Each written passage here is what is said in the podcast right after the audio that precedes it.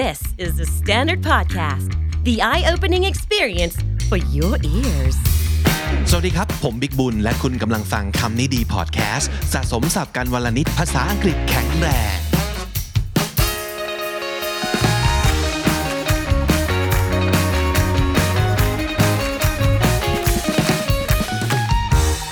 วันนี้ไปเจอหนังสือมาเล่มหนึ่งนะครับ ซึ่งน่าจะตอบคำถามให้กับคนที่มีความคิดแบบนี้ นี่คือคำถามที่คุณเคยถามกับตัวเองหรือเปล่า 1. Should I be hustling faster นะครับเราควรจะต้องแบบพยายาม หรือว่าทำงานให้มันเร็วขึ้นหรือเปล่านะครับ grinding more ก็คือทำงานให้หนักขึ้นอีกหรือเปล่า crushing it harder นะครับหรือว่า why isn't it working ทำไมสิ่งที่เราทุ่มเททุกอย่างสุด ตัวแล้ว อย่างน้อยในความรู้สึกของเราในเวลานี้ มันถึงยังไม่สำเร็จสักทีนะครับหนังสือเล่มนี้ชื่อ The Long Game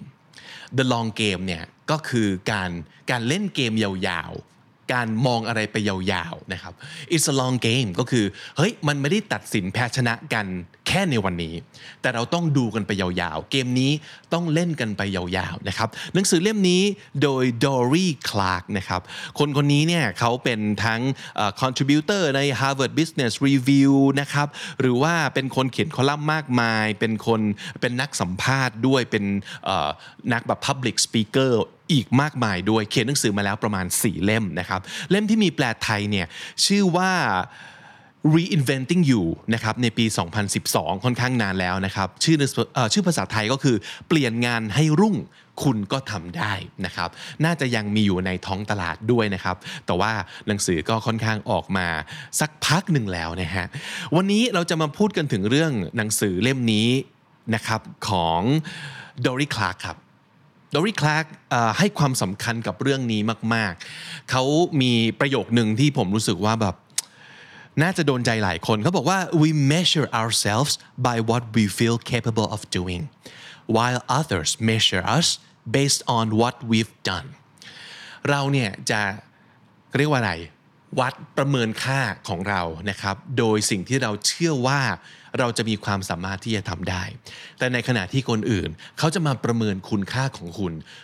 โดยสิ่งที่คุณทำสำเร็จไปแล้ว what you have done นะครับหลายๆคนคงเจอความรู้สึกนี้เนาะก็คือมันมีช่องว่างอยู่เป็นแกลบระหว่างสิ่งที่เราเชื่อว่าเราทำได้ กับสิ่งที่เรายังทำไม่สำเร็จนะครับมันก็เลยเกิดความรู้สึกว่า so where's my accomplishment for others to see and judge me on เราจะให้คนอื่นเขาเห็นความสำเร็จของเรายังไงในเมื่อความสำเร็จของเรามันยังไม่เกิด แต่เราเชื่อว่ามันทำได้นะ มันเกิดขึ้นได้นะครับ everything takes longer than we want it to everything ทุกสิ่งทุกอย่างเลย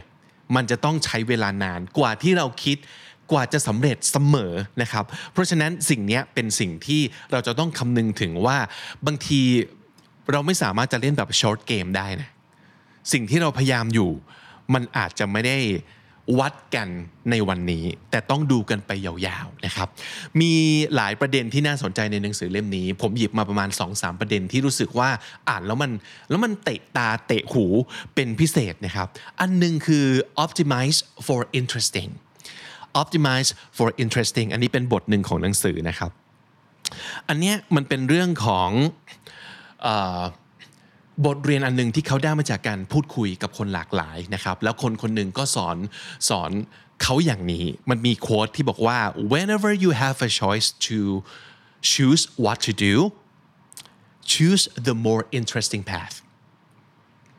เพราะว่าอะไร เพราะว่า when it comes to long term thinking we often assume we need to know the answers in advance after all how else can we plan ถ้าสมมติเกิดเราจะพยายามวางแผนให้กับอะไรสักอย่างในชีวิต เรามักจะคิดอย่างนี้ครับว่าเฮ้ยเราต้องมีคำตอบให้กับสิ่งที่เราอยากทำก่อนนะซึ่งเอาจริงๆแล้ว นี่ไม่ใช่สิ่งที่มันจะเกิดขึ้นเสมอกับคุณนะ เพราะว่าบางทีหลาย ๆ เรื่องที่เราอยากจะทำหรือว่าตัดสินใจทำไปแล้วอะเราก็ยังไม่รู้หรอกว่ามันต้องทำยังไงถูกไหมครับ เราไม่รู้หรอกว่า เราจะต้องใช้เงินเท่าไหร่ เราต้องลงทุนยังไง เราต้องมีความรู้อะไร เราต้องไปชวนใครมาร่วมงาน เราต้องเดินไปทางไหน เราต้องร่วมมือกับใคร บางทีเรายังไม่รู้ เรารู้แค่ว่า it's interesting มันน่าสนใจสำหรับเรา เพราะฉะนั้นบางทีการเอาความที่มันดูแล้วน่าสนใจสำหรับเราเป็นตัวตั้ง อาจจะเป็นโจทย์ที่ดีที่สุด เท่าที่เราจะทำได้ก็ได้ เพราะถ้าเกิดเรามัวแต่คิดว่า อะไรเป็นสิ่งที่เราแบบบรรลุแล้วแบบรู้ทุกสิ่งทุกอย่างเกี่ยวกับมันแล้วอะคุณอาจจะไม่ได้เริ่มทำอะไรเลยก็ได้นะ เพราะว่ามันยังไม่รู้อะแต่ถ้าเกิดคุณใช้สิ่งนี้เป็นเกณฑ์แค่แบบ it looks interesting or at least I think this is the most interesting thing that I want to try นี่อาจจะเป็นสิ่งที่มันจะทำให้พาคุณไปก็ได้นะครับเขายกตัวอย่างอย่างนี้ a passion for photographing birds for instance may not seem to be particularly meaningful but if it's interesting you might want to do it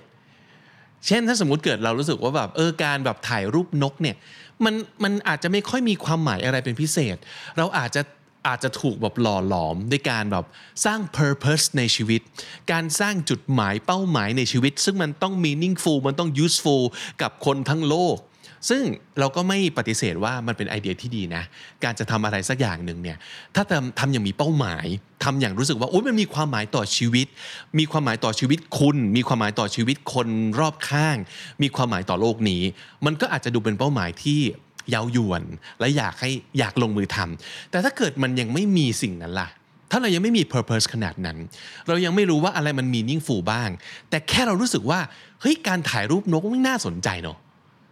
แค่นี้มันก็อาจจะพอแล้วก็ได้นะครับ เพราะฉะนั้นลองใช้ความน่าสนใจจากมุมมองของตัวคุณเองล้วนๆ เป็นตัวเลือกในการจะทำอะไรสักอย่างหนึ่ง หรือว่าการเซตโกขึ้นมาสักอย่างหนึ่งให้กับชีวิตหลายๆคนอาจจะบอกว่า เฮ้ย บางทีมันไม่ได้เปล่าวะ เพราะว่าเรายังมี บ้านที่ต้องเช่า ข้าวก็ต้องซื้อกิน ไม่ได้เกิดมาบนกองเงินกองทองนะเราต้องทำงานหาเงินนะ เพราะฉะนั้นจะมามัวคิดแต่ว่าจะทำในสิ่งที่น่าสนใจกับเราเนี่ยมันอาจจะไม่ได้หรือเปล่า ซึ่งก็ไม่เถียงนะครับ แต่หนังสือเล่มนี้มีประโยคนึงซึ่งผมชอบมาก เขาบอกว่า but the whole premise of playing the long game is that we are not victims of circumstance อย่าปล่อยให้ตัวเองเป็นเหยื่อ ของสถานการณ์ที่เราเจอกันอยู่ทุกวันนี้ นั่นแปลว่าอะไร circumstance ของเราคือ เราต้องทำงานเพื่อหาเงิน เราต้องออทำงานเพื่อสืบทอดธุรกิจครอบครัว เราต้องทำงานเพื่ออออนาคตที่เราจะสร้างกับคนรักของเรา เราต้องทำงานเพื่อสารพัดเหตุผลที่ทำให้เราต้องทำในสิ่งที่เราต้องทำทั้งๆทที่เราไม่อยากทำ เขาบอกว่าเกิดขึ้นได้ไหมเข้าใจได้ แต่อย่าปล่อยให้ตัวเองเป็นเหยื่อของสิ่งนี้ไปตลอด เรากำลังดูลองเกม เราจะเล่นเกมยาว เพราะฉะนั้นอย่าคิดว่าสิ่งนี้มันจะเป็นอุปสรรคที่จะดึงรั้งเราไว้ตลอดชีวิต มันอาจจะดึงรั้งเราไว้ในวันนี้ อันนี้ไม่เถียง แต่ว่าอย่าไปมองว่าชีวิตจบสิ้นแล้ว แค่เพราะสถานการณ์ตอนนี้ มันไม่สามารถทำให้เราไปทำอย่างอื่นอย่างที่เราอยากทำได้นะครับ so don't be victims of circumstance อันนี้เป็นประโยคที่ผมรู้สึกว่าแบบดีมากเลยนะครับ อีกอันหนึ่งที่ผมรู้สึกว่าน่าสนใจ แล้วก็อาจจะทำให้หลาย ๆ คนเนี่ยท้อกับการที่ปัจจุบันเนี่ยยังไม่สามารถทำอะไรให้มันเกิดเห็นผลสำเร็จได้ remember why you started ให้จำเอาไว้ว่า คุณเริ่มต้นทำในสิ่งนี้เพราะอะไรกันแน่นะครับ เป็นเรื่องเล่าของเซราไฟน์โกนะครับคนคนหนึ่งซึ่งนักเขียนของหนังสือเล่มนี้เนี่ยเขาได้ไปพูดคุยและสัมภาษณ์นะครับเขาบอกว่าสิ่งที่เขาอยากทำมาก ๆ เลยคือ I'm an artist เขาเป็นศิลปิน and I went to law school because I wanted to help artists like myself เขาเป็นศิลปินแต่เขาตัดสินใจเลือกเรียนกฎหมาย เพราะเขาอยากจะใช้ความสามารถด้านกฎหมาย ไปช่วยคนที่เป็นศิลปินเหมือนกับเขา โอ้ เป็นคนที่มี goal ที่ชัดเจนแล้วก็น่าชื่นชมและ เป็นสิ่งที่ยิ่งใหญ่มากๆเลยนะครับเต็มไปด้วย passion เต็มไปด้วยกลยุทธ์ต่างๆ คือเอ้ยมันฟังแล้วดูดีมากนะครับแต่ปรากฏว่าพอเรียนจบกฎหมายมา เข้าทำงานในบริษัทกฎหมาย ชีวิตก็ไม่ได้ง่าย หรือว่าเป็นไปอย่างที่เธอต้องการ ก็คือว่าเขาไม่ได้เป็นคนเลือกงานเองอะ เขาถูกแบบด้วยความที่เพิ่งจบมาใหม่ เป็นหน้าใหม่ในที่ทำงานแน่นอนก็ต้องทำงานตามโจทย์ ไม่สามารถจะเลือกงานเองได้ เพราะฉะนั้นก็จะได้ไปทำงานอะไรก็ไม่รู้ต่างๆ นานา ไม่ใช่งานที่ไม่ดี แต่ไม่ใช่งานที่ตรงกับ passion หรือว่า mission ในชีวิตนะครับ แต่ว่ายังมีอยู่อย่างหนึ่งระหว่างที่ยังต้องทำงานตามโจทย์ไปเนี่ยนะก็คือ one thing that bring her joy was making jewelry อย่าลืมว่าเธอเป็นศิลปินใช่ไหมเขาก็เป็นคนแบบดีไซน์เครื่องประดับนะครับ ก็ทำสร้อยคอ necklaces earrings rings on the side ก็คือทำเป็นงานอดิเรกนะครับ นอกเหนือจากงานประจำก็มานั่งออกแบบจิวเวลรี่ แล้วก็ไปขายในแพลตฟอร์มที่ชื่อว่า Etsy หลายๆ คนคงรู้จัก Etsy เนาะ etsy.com เป็นแหล่งซื้อขายของทำมือที่ เรียกว่าใหญ่ที่สุดในโลกเลยทีเดียว e t s y com นะครับ Etsy ตอนนั้นยังไม่ได้ใหญ่ขนาดนี้เขาแต่ว่ามันเป็นแบบช่องทางของทุกคนที่แบบ crafty crafty ต่างๆ ศิลปินทำมือสกรีนเสื้อขายเองทำเฟอร์นิเจอร์ขายเองประมาณเนี้ยของทำมือต่างๆ ที่ไม่ใช่ mass product เนี่ยนะครับก็จะเอาของของตัวเองเนี่ยมาขายที่ Etsy แล้วเซราก็เป็นคนหนึ่งที่เอาของมาขายที่ Etsy ด้วยนะครับขายไปขายมา เริ่มมีความรู้สึกแบบเอ๊ะสังเกตว่า Etsy เนี่ยไม่มี in-house attorney คือ แง่มุมเรื่องกฎหมายของ Etsy เนี่ยมันยังไม่ตอบโจทย์คนที่เป็นศิลปิน และเป็นคนที่เอาของมาขายก็แบบเอ๊ะเขาไม่มี in-house attorney เนาะเขาไม่มีทนายประจำบริษัทนะครับ แล้วก็เขาก็นึกขึ้นมาได้ว่าเฮ้ย my goal is to help artists could come true if I work for them ก็เลยบรรลุขึ้นมาได้ว่า เอ๊ะเดี๋ยวนะ ถ้าเกิดฉันไปเป็นทนายให้กับเว็บไซต์เนี่ยบริษัทเนี่ยมันอาจจะ ทำให้เป้าหมายที่เคยตั้งไว้เนี่ยมันกลับมามีชีวิตอีกครั้งหนึ่งก็ได้นะเขาบอกว่า as a member of Etsy community I understood the community and their needs I knew I could add value to the company and help it scale I was uniquely positioned to work here นี่คือประโยคที่เธอบอกกับ CEO ของ Etsy ในเวลานั้น ซึ่งเธอพยายามนัดนัดหมายให้กับตัวเองเข้าไป เข้าไปรับการสัมภาษณ์โดยที่เขาไม่ได้เรียกตัว คือพยายามพยายามนัดหมายแล้วก็เข้าไปพูดคุยเข้าไปเข้าไปเซลล์ตัวเอง เข้าไปขายตัวเองให้กับ Etsy ว่า คุณต้องการคนที่จะดูแลแง่กฎหมายให้กับ Etsy นะแล้วถ้าสมมุติเกิดคุณอยากสเกลก็คือคุณอยากใหญ่โตขึ้นมากว่านี้เนี่ยฉันช่วยคุณได้ เพราะฉะนั้นในเวลานั้น CEO ของ Etsy มีคำถามเรื่องกฎหมายอะไร เธอตอบได้หมด หรือว่าอย่างน้อยเนี่ยเธอบอกว่าเดี๋ยวไปทำกันบ้านมาให้ อยากได้อะไร เดี๋ยวจัดการให้ เพราะฉะนั้นในการสัมภาษณ์วันนั้น Etsy จ้างเธอทันที จ้างทันทีเลยครับ เพราะว่าในที่สุดเธอเธอเจอว่าไอ้สิ่งที่เธอรักกับเป้าหมายของเธอเนี่ยมันอะไรกันยังไง อย่าลืมว่าในวันแรกที่เธอได้เป็นทนาย เธอก็ยังไม่ได้ทำงานในสิ่งที่เธออยากทำก็คือการรับใช้เพื่อนศิลปินด้วยกัน แต่ในที่สุดแล้วพอเวลาผ่านไป จากการสังเกตจากการพยายามผลักดันตัวเองเข้าไปยืนอยู่ในที่ที่ควรควรที่จะต้องเข้าไปอยู่อะอย่างที่เธอบอกว่า I was uniquely positioned to work here เธอเป็นคนที่แบบเกิดมาเพื่อตำแหน่งตรงเนี้ยเลย แล้วเธอก็เห็นสิ่งนี้ แล้วเธอก็พยายามขายตัวเองกับที่ที่ตัวเองคิดว่าฉันต้องอยู่ตรงนี้ให้ได้นะครับ นั่นก็คือต้องจำให้ได้ว่าจริง ๆ แล้วเนี่ยเราต้องการอะไร ทำไมเราถึงทำในสิ่งนี้แต่แรกทำไมถึงยอมไปเรียนกฎหมาย เพราะอะไรอ๋อเพราะต้องการช่วยเพื่อนศิลปินด้วยกัน so when you're unsure of where your interests lie or you feel like you used to know and have lost touch go back to first principles and think about what inspired you at the beginning of your journey อาจจะเป็นไปได้นะ การที่เราเรียนเรียนไปทำงานทำงานไปใช้ชีวิตไป แล้วเรารู้สึกว่าแบบ เอ้ย เริ่มเริ่มงง เริ่มไม่แน่ใจว่าเราต้องทำอะไรกันแน่ หรือเหมือนกับเคยรู้นะ ว่าต้องไปทางไหน แต่อยู่ๆก็หลงทางขึ้นมาซะงั้น ย้อนกลับไปที่คำถามนี้ครับว่า why did you do it in the first place ทำไมคุณถึงทำสิ่งนี้ ตั้งแต่แรกจำได้ไหม so remember why you started ต้องจดจำให้ได้ อีกคอนเซปต์หนึ่งที่ผมว่าน่าสนใจคำนี้คือ no asked for a year มันแบบดูรูปประโยคแล้วงงนะแปลไม่ออกเหมือนกัน no asks for a year ห้ามถามไปปีหนึ่งเหรอนะครับ แต่คุณดอรี่คลาร์กเล่าว่ามันเป็น strategy ที่เธอเองก็พยายามทำแล้วก็แนะนำให้คนอื่นทำตามด้วย อันนี้เกี่ยวกับเรื่องของ networking นะครับ เกี่ยวกับเรื่องของการสร้างเครือข่ายความสัมพันธ์ในอาชีพการงานนะครับเขาบอกว่า no ask for a year เนี่ยมาจากไหน บอกว่า I learned it the hard way ประโยคนี้แปลว่าอะไร when when you learn something the hard way is that you learn it from your own experience and it caused you trouble before it made you suffer before and then you learn from your suffering การ learn it the hard way มันต่างจากการเรียนรู้จากการที่มีคนอื่นมาบอกหรือว่าเรียนรู้จากตำรานะครับ ก็คือไปเจอมาจริง ๆ ในชีวิต เจออุปสรรคลำบากหรือซวยเพราะเรื่องใดเรื่องหนึ่ง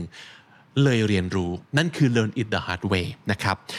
เธอเล่าให้ฟังว่าเธอไปรู้จักกับคนคนหนึ่งนะครับ ซึ่งเป็นนักเขียนเป็นนักข่าว เป็นนักสื่อสารมวลชนนะครับเป็นเป็น journalist นั่นเอง แล้วก็เป็นคนที่แบบเเพิ่งเขียนหนังสือออกหนังสือมา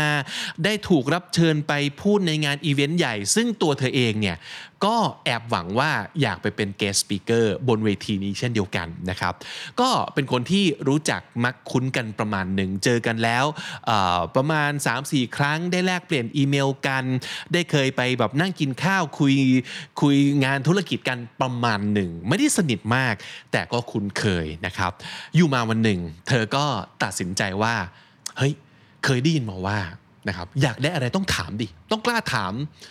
ต้องกล้าที่จะบอก ว่าตัวเองต้องการอะไร เอออาจจะเคยไปได้ยินแบบ mindset ประมาณนี้มา เธอก็ตัดสินใจอีเมลไปนะครับ บอก congratulations on your recent talk ก็คือไปเห็นว่า เออ เพื่อนคนนี้เคยขึ้นเวทีไปพูดมา แล้วก็รู้สึกแบบ เฮ้ยเจ๋งมากเลย ก็เลยอีเมลไปแสดงความยินดี แล้วก็บอกว่า I loved the video อ่าน่าจะเห็นบน YouTube หรืออะไรสักอย่าง บอกว่า one of my goals is to speak there one day do you happen to have any advice about how you might break in ในอีเมลก็แอบแอบตอดตอดไปว่า เออเนี่ยเออเวทีที่เธอขึ้นไปพูดเราแบบมันเจ๋งมากเลย เราเองเนี่ยก็แอบเคยฝันว่าสักวันหนึ่งอะอยากถูกเชิญไปพูดบนเวทีนี้ได้เหมือนกันบ้างเหมือนกันนะครับ มีเคล็ดลับหรือว่ามีคำแนะนำอะไร จะช่วยบอกเราไหมว่าต้องทำยังไงเหรอ มันถึงจะสามารถเข้าไปสู่โลกนี้ได้นะครับ ซึ่งนี่คืออีเมลที่ส่งไปนะครับ ในใจเนี่ย แอบคิดอยู่แล้วว่าจริง ๆ สิ่งที่อยากถามคือแบบเฮ้ยช่วยแนะนำหน่อยได้ไหมว่าต้องไปคุยกับใครหรอ ถึงจะได้ขึ้นไปพูดบนเวทีนี้ อันนี้คือบอกความต้องการลึกๆในใจใช่ไหมครับ ซึ่งพอส่งอีเมลไปแล้วเนี่ยก็กลับมาคิดได้ว่าเออีเมลเนี้ยต่อให้มันมันดูแบบ innocent และ harmful คือไม่ได้มีความแบบ เล้าหรืออะไรไม่ได้มีความบังคับกดดันหรือว่าถามอะไรแบบตรงๆจนมากเกินไป จะทำให้จนทำให้คนอ่านอีเมลต้องลำบากใจเนาะแต่เธอก็แอบคิดว่าแอบแอบคิดได้เลยว่าคนอ่านอีเมลนี้จะรู้สึกยังไง เธอคงจะรู้สึกว่าแบบที่สุดแล้วก็คงให้คำแนะนำบางอย่างมาแบบเป็นคำแนะนำแบบ general กว้างๆแล้วเธอเองก็คงจะ follow up โดยส่งอีเมลไปอีกฉบับหนึ่งว่าเฮ้ย would you mind introducing me to a person in charge based on what you said I think I'd be a perfect fit as a speaker เธอนึกในใจว่ามันต้องมีอีเมลจากเธอฉบับที่ 2 ตามไปแน่นอนเลย แล้วก็อาจจะเป็นอีเมลที่ aggressive มากขึ้น คืออาจจะต้องแบบขอให้เธอช่วยให้เพื่อนช่วย connect ตัวเธอกับอีเวนต์นั้นๆ ว่าต้องคุยกับใครเหรอถึงจะได้ขึ้นไปพูดบนเวทีนี้นะครับแต่สิ่งที่เกิดขึ้นคือ I never heard back ไม่ต้องมีอีเมลตามไปฉบับที่ 2 เพราะว่าอีเมลฉบับนี้เพื่อนคนนี้ไม่ได้ตอบกลับมา and I was stung by the realization that she probably viewed me as no different from the people who only wanted to be her friend because she could introduce them to her editor or get them on a particular stage เพราะว่าเพื่อนคนนี้อาจจะอ่านอีเมลฉบับแรกแล้วแอบคิดไปเลย แอบสรุปไปเลยว่า คนคนนี้ก็คงจะเหมือนกับคนคนอื่นเนาะที่เข้ามาสร้างความสนิทสนมกับเธอเข้ามาเป็นเพื่อนกับเธอ เพียงเพราะว่าอยากได้ connection บางอย่างจากเธอ อยากได้ความช่วยเหลือบางอย่างจากเธอนะครับ เธอก็เลยบอกว่า I vow that I would never let anyone even get close to that assumption again เธอจะไม่ยอมปล่อยให้ใคร แม้แต่จะเข้าใกล้การการแอดซูมไปเองว่านี่คือสิ่งที่เธอต้องการ ซึ่งจริงเธอไม่ได้ต้องการอะไรอย่างนั้นนะ แต่ว่าด้วยความที่เธออาจจะใจเร็วด่วนได้ไปนิดหนึ่ง คือยังไม่ได้สนิทกันมากพอถึงขนาดนั้น ก็ request อะไรบางอย่างที่อาจจะทำให้อีกฝ่ายเนี่ยรู้สึกลำบากใจแล้วนะครับ เพราะฉะนั้นกฎนี้ก็เลยเกิดขึ้นก็คือ no ask for a year นั่นแปลว่าอะไรสำหรับเพื่อนใหม่ที่เพิ่งจะรู้จักกัน เธอจะตั้งกฎส่วนตัวว่าจะไม่ขอความช่วยเหลืออะไร ในระยะเวลา 1 ปีแรก 1 ปี ไม่ได้แปลว่าห้ามขออะไรเลยนะ อะไรที่มันเป็นแบบเล็กๆ น้อยๆ เป็น minor uh, things to ask แบบ minor favor อะ ขอให้ทำช่วยอะไรเล็กๆน้อยๆเช่นแบบเออเนี่ยเอออยากได้ชื่อหนังสือที่เธออ่านอันนี้ขอได้ไหมอันนี้เป็นเรื่องเล็กน้อย ไม่ลำบากอะไรนะครับ หรือว่าการชวนเธอมาปาร์ตี้ ชวนเธอมาเอิ่มกินข้าวกัน อันนี้เป็นเรื่องปกติของคนที่เป็นเพื่อนกันอยู่แล้ว แต่อย่าเพิ่งข้ามเส้นของการเป็นเพื่อนไปสู่เพื่อนที่จะเอื้อผลประโยชน์ให้กับกันเร็วเกินไป นั่นคือกฎส่วนตัวของเธอ no ask for a year นะครับเพราะฉะนั้น concentrate on building a genuine friendship first นะครับให้ไปโฟกัสในเรื่องของการสร้างมิตรภาพอย่างแท้จริงก่อนตั้งแต่แรกในช่วงแรกนะครับหนึ่งปีแรกอย่าพึ่งขอความช่วยเหลือที่มันเมเจอร์ขนาดนั้นนะครับหนังสือเล่มนี้ถ้าเกิดคุณจะไม่อยากอ่านทั้งเล่มนะผมว่ามาอ่านตรงนี้ก่อนก็ได้ บทท้ายๆของมันเลยนะครับ มันเป็น three keys to becoming a long-term thinker อันนี้ก็คือสรุปให้เสร็จเรียบร้อยนะครับว่ามีหลัก 3 อย่างด้วยกันว่าคุณจะเป็นคนที่มองเกมไกลหรือคิดการไกลได้อย่างไรนะครับเขาบอกว่า it's the courage to carve your own path without the reassurance of doing exactly what everyone else in the crowd is มันจะต้องมีความกล้าหาญนะครับที่จะ ถางทางเดินด้วยตัวของคุณเอง ต่อให้สิ่งที่คุณตัดสินใจลงมือทำนี้ ยังไม่สามารถจะหาความมั่นใจได้จากไหนเลย ว่าจะเป็นสิ่งที่คนอื่นเขาก็ทำกัน หรือว่าเป็นสิ่งที่คนอื่นเขาจะ approve ว่าอืมมันเป็นสิ่งที่ดีมันเป็นทางที่ถูกต้องแล้วที่จะเดินไปนะครับ It's the willingness to look like a failure sometimes for a long periods because it takes time for results to show มันต้องยอมยินยอม willingness คือเต็มใจนะครับ ที่จะดูเหมือนเป็นคนล้มเหลว ซึ่งอาจจะเป็นช่วงเวลาที่ยาวนานก็ได้นะ การที่เราจะดูเหมือนเป็นลูเซอร์ในสายตาคนอื่นนะครับ เพราะว่ามันอาจจะต้องใช้เวลานานเป็นพิเศษ กว่าที่สิ่งที่คุณอยากทำเนี่ยมันจะออกดอกออกผลนะครับ and it's a strength to endure and persist even when you aren't sure how it's going to turn out endure คืออดทน persist คือตื้อไม่เลิกนะครับทำอยู่นั่นแหละ ไม่ยอมไม่ยอม give up ไม่ยอมเลิกลมสักทีนั่นคือคำว่า persist นะครับตื้อไม่เลิกประมาณนั้น ต่อให้คุณยังไม่รู้เลยว่าไอ้สิ่งที่คุณทำอยู่เนี่ยที่สุดแล้วมันจะออกมาเป็นยังไงนะครับ มันจะต้องแบบทนและตื้อนะครับ There are three habits of mind worth cultivating on your journey as a long-term thinker มีนิสัย ทางจิตใจ 3 อย่างที่คุณควรจะต้องเพาะปลูกบ่มเพาะมันเอาไว้นะครับ เพื่อจะได้เป็น long time long term thinker อันแรก independence คือการจะต้องเป็นอิสระต่อทุกสิ่งทุกอย่างเลย ก็คือต้องพึ่งพาตนเอง ไม่ยึดโยงอยู่กับ everything around you or everybody else around you นะครับ คนที่จะสามารถคิดแบบ long term ได้เนี่ยคือคนที่จะต้อง stay true to yourself and your vision คุณต้องแน่วแน่กับสิ่งที่คุณเป็น และวิชั่นของคุณคือภาพที่คุณเห็นในอนาคตว่าคุณอยากจะมุ่งไปนะครับ เพราะว่าอะไร เพราะว่าสังคมมันจะมีความกดดันบางอย่าง ให้เราเ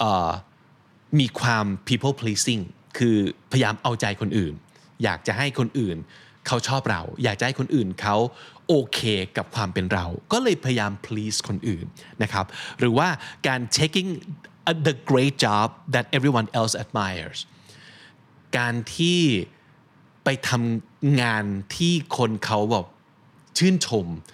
งานที่ทุกคนบอกว่าดี ทั้งๆที่จริง ๆ เราก็ไม่ได้อยากทำแต่ทุกคนบอกว่ามันเป็นงานที่ดี เพราะฉะนั้นถ้าได้เราก็ต้องทำปะวะ หรือว่ามันก็ต้องทำสิ่งนี้ปะวะ เออเนี่ยมันจะมี expectation จากสังคมที่ทำให้เราไม่สามารถแน่วแน่กับความเป็นตัวของคุณเองได้นะครับ เพราะฉะนั้นถ้าสมมติเกิดคุณอยากจะเป็น long term thinker คุณจะต้องแน่วแน่กับสิ่งนี้นะครับ อันที่สองคือ curiosity ความอยากรู้อยากเห็นนะครับ สิ่งนี้มันคืออะไร เขาบอกว่า a lifetime of coloring inside the lines can feel hollow especially if our interests don't align with what society valorizes valorize ก็คือให้คุณค่านะครับสิ่งที่สังคมให้คุณค่าเนี่ยอาจจะไม่ตรงกับสิ่งที่เราทำอยู่นะครับเขาบอกว่า a lifetime of coloring inside the lines ก็คือการพยายามที่จะระบายสีให้อยู่ในเส้น ก็คือการพยายามไม่ทำอะไรนอกกรอบเลยนั่นเองนะครับ We may not know the exact right path for ourselves, but one quality that can lead us to it is curiosity. By noticing how we choose to spend our free time and understanding whom and what we find fascinating, we can pick up clues about what lights us up and where eventually we can begin to make our contribution ความอยากรู้อยากเห็น มันจะทำให้เราที่อาจจะยังไม่รู้เลยว่าต้องเดินไปทางไหนเนี่ยเริ่มเห็นวี่แวว ก็คือ คนที่เราเลือกจะใช้เวลากับเขา สิ่งที่เราเลือกที่จะใช้เวลากับมันเยอะๆ นั่นแหละฮะคือสิ่งที่จะพาเราไปสู่สิ่งที่เราควรจะทำ curiosity คือความอยากรู้อยากเห็น แม้แต่กับตัวของคุณเองนะเพราะฉะนั้นต้องสังเกตตัวเองดีๆนะครับว่าเราใช้เวลากับอะไรมากๆ และใช้เวลากับใครนะครับ อีกอันหนึงคือ resilience resilience คือ doing something new something unique is by definition experimental การทำอะไรที่มันใหม่ที่มันไม่เหมือนใคร โดยนิยามแล้วมันคือการทดลองนั่นเองนะครับ you have no idea if it will work or not and oftentimes it won't หลาย ๆ ครั้งการทำในสิ่งใหม่ ๆ สิ่งที่ชาวบ้านชาวเมืองเขาไม่ทำกัน เปอร์เซ็นต์ส่วนมากคือจะทำแล้วไม่สำเร็จ อันนี้เป็นเรื่องปกติอยู่แล้วนะครับ Too many of us experience rejection or failure and immediately recoil ก็คือหลาย ๆ ครั้งเลย เมื่อเราถูกปฏิเสธปุ๊บนะครับหรือว่าล้มเหลวปั๊บเราจะเด้งตัวกลับทันที เราจะถอยนะครับเพราะว่าเราต้องปกป้องความรู้สึกตัวเอง เราไม่อยากเฟลเราไม่อยากเจ็บ เพราะฉะนั้นเราจะถอยทันทีนะครับแล้วเราก็จะรู้สึกว่าอ๋อไอสิ่งที่เราพยายามแล้วไม่สำเร็จเนี่ยมันคือสิ่งที่เราไม่ควรทำอีกแล้วในชีวิตนี้ เพราะมันเฟลแล้วไง นะครับแต่ resilience โดย definition มันคือ ability to bounce back การที่เราสามารถจะเด้งตัวขึ้นมา จากสภาพที่เราล้มหน้าคว่ำอยู่กับพื้น เพราะฉะนั้น resilience มันจะช่วยทำให้เราลุกทุกครั้งที่เราล้ม อันนี้คือสิ่งที่สำคัญมากเลยนะสำหรับคนที่อยากจะเป็น long time thinker ถ้าเราอยากเล่นลองเกม เราต้องเห็นภาพตัวเองว่ามันจะมีการล้มแล้วลุกล้มแล้วลุกแบบเนี้ย อีกหลายครั้งนะครับ เพราะฉะนั้นนี่คือสิ่งที่สามารถจะน่าจะเอาไปใช้ได้ครับทุกสิ่งทุกอย่างเลย ที่คุณรู้สึกว่าอยากจะลองฝ่าฟันไปให้ได้ในชีวิตนี้นะครับ three keys ย้ำอีกครั้งหนึ่ง independence คุณต้องแน่วแน่กับความเป็นตัวของตัวเอง curiosity คุณต้องสังเกตว่าตัวคุณเนี่ยควรจะไปทางไหน และสุดท้าย resilience คุณต้องมีความสามารถที่จะลุกทุกครั้งที่คุณหล้ม หนังสือเล่มนี้เหมาะมากๆสำหรับคนที่พยายามอะไรสักอย่างอยู่ แต่มันยังไม่สำเร็จสักที และเริ่ม question ตัวเองว่า ไหวหรือเปล่าวะนะครับ อย่าลืมว่าคุณกำลังเล่นเกมยาว it's a long game it's a long game เพราะฉะนั้นลองไปอ่านหนังสือเล่มนี้ดู The Long Game นะครับ How to be a long term thinker in a short term world หนังสือเล่มนี้ได้รีวิวจาก Amazon คะแนนค่อนข้างสูงเลย 4.7 จาก 5 นะครับใน Goodreads ได้ไป 4.01 จาก 5 นะครับคิโนคุนิยะมีเล่มกระดาษนะครับ ราคาอยู่ที่ประมาณ 785 บาทนะครับ ส่วนที่ Book Depository ราคาอยู่ที่ 806 บาทนะครับ Amazon Kindle Version ที่เป็น e-book นะครับ อยู่ที่ 9 เหรียญ 80 ราคาน่ารักเลยทีเดียว หรือว่าถ้าเกิด ไม่อยากอ่านเองแต่อยากฟังนะครับแล้วก็ฝึกฟังภาษาอังกฤษด้วย ซื้อที่ Audible ได้นะครับ Audible ก็เป็น audio book version 15 เหรียญกับ 30 เซนนั่นเองนะครับ ฝากเอาไว้สำหรับคนที่สนใจหนังสือเล่มนี้ครับ The Long Game สรุปสับน่าสนใจในวันนี้นะครับ มีหลายคำเลยทีเดียวคำแรกคือคาว่า hustle hustle เนี่ยมีหลายความหมายด้วยกันนะครับ แต่ว่าความหมายหนึ่งที่เกี่ยวกับเรื่องการทำงานก็คือ การทำงานอย่างหนักสุดๆนะครับ โดยเฉพาะอย่างยิ่งเรื่องการ make money หรือว่าการ build business นะครับก็คือ hustle ทำงานแบบหนักๆรัวๆนะครับ optimize คำนี้เนี่ยก็แปลว่าการ make the most out of something การทำให้มีประสิทธิภาพสูงสุดคือการ optimize นะครับ in house อะไรก็ตามก็แปลว่า มีอยู่ในองค์กรนั้น มีอยู่ในที่ที่นั้นนะครับ in house something นะครับ uniquely positioned to work here ก็คือเกิดมาเพื่อทำงานตรงนี้ตำแหน่งนี้ไม่ว่าจะด้วยความสามารถด้วยความสนใจทุกสิ่งทุกอย่างเหมาะที่สุดกับตำแหน่งตรงนี้เลย uniquely positioned to work here นะครับ learn something the hard way ก็คือการเรียนรู้จากประสบการณ์หรือว่าอุปสรรคโดยตรง ไปเจอมาแล้วเจ็บจริง โดนจริง แล้วก็เรียนรู้ได้จริงจากประสบการณ์นะครับ learn something the hard way genuine ก็คืออย่างแท้จริงอย่างจริงใจนะครับ genuine endure ก็แปลว่าทนนะครับ อดทนอดกลั้น ฝ่าฟันไปให้ได้ไม่บน่นประมาณนั้น endure persist ก็คือตื้อไม่เลิกครับ persist cultivate คือบ่มเพาะอะไรสักอย่างหนึ่ง cultivate stay true to something หรือว่า stay true to yourself ก็คือแน่วแน่ต่อบางสิ่งบางอย่าง หรือว่าแน่วแน่กับความเป็นตัวของตัวเองนะครับ stay true to something or someone และสุดท้าย recoil ก็คือการเด้งตัวออกมานะครับ การถอนตัวการถอยกลับนั่นคือ recoil และถ้าติดตามฟังคำนี้ดีพอดแคสต์มาตั้งแต่ episode แรกครับมาถึงวันนี้คุณจะได้สะสมศัพท์ไปแล้วทั้งหมดรวม 6,300 กับอีก 1คำและสำนวนครับ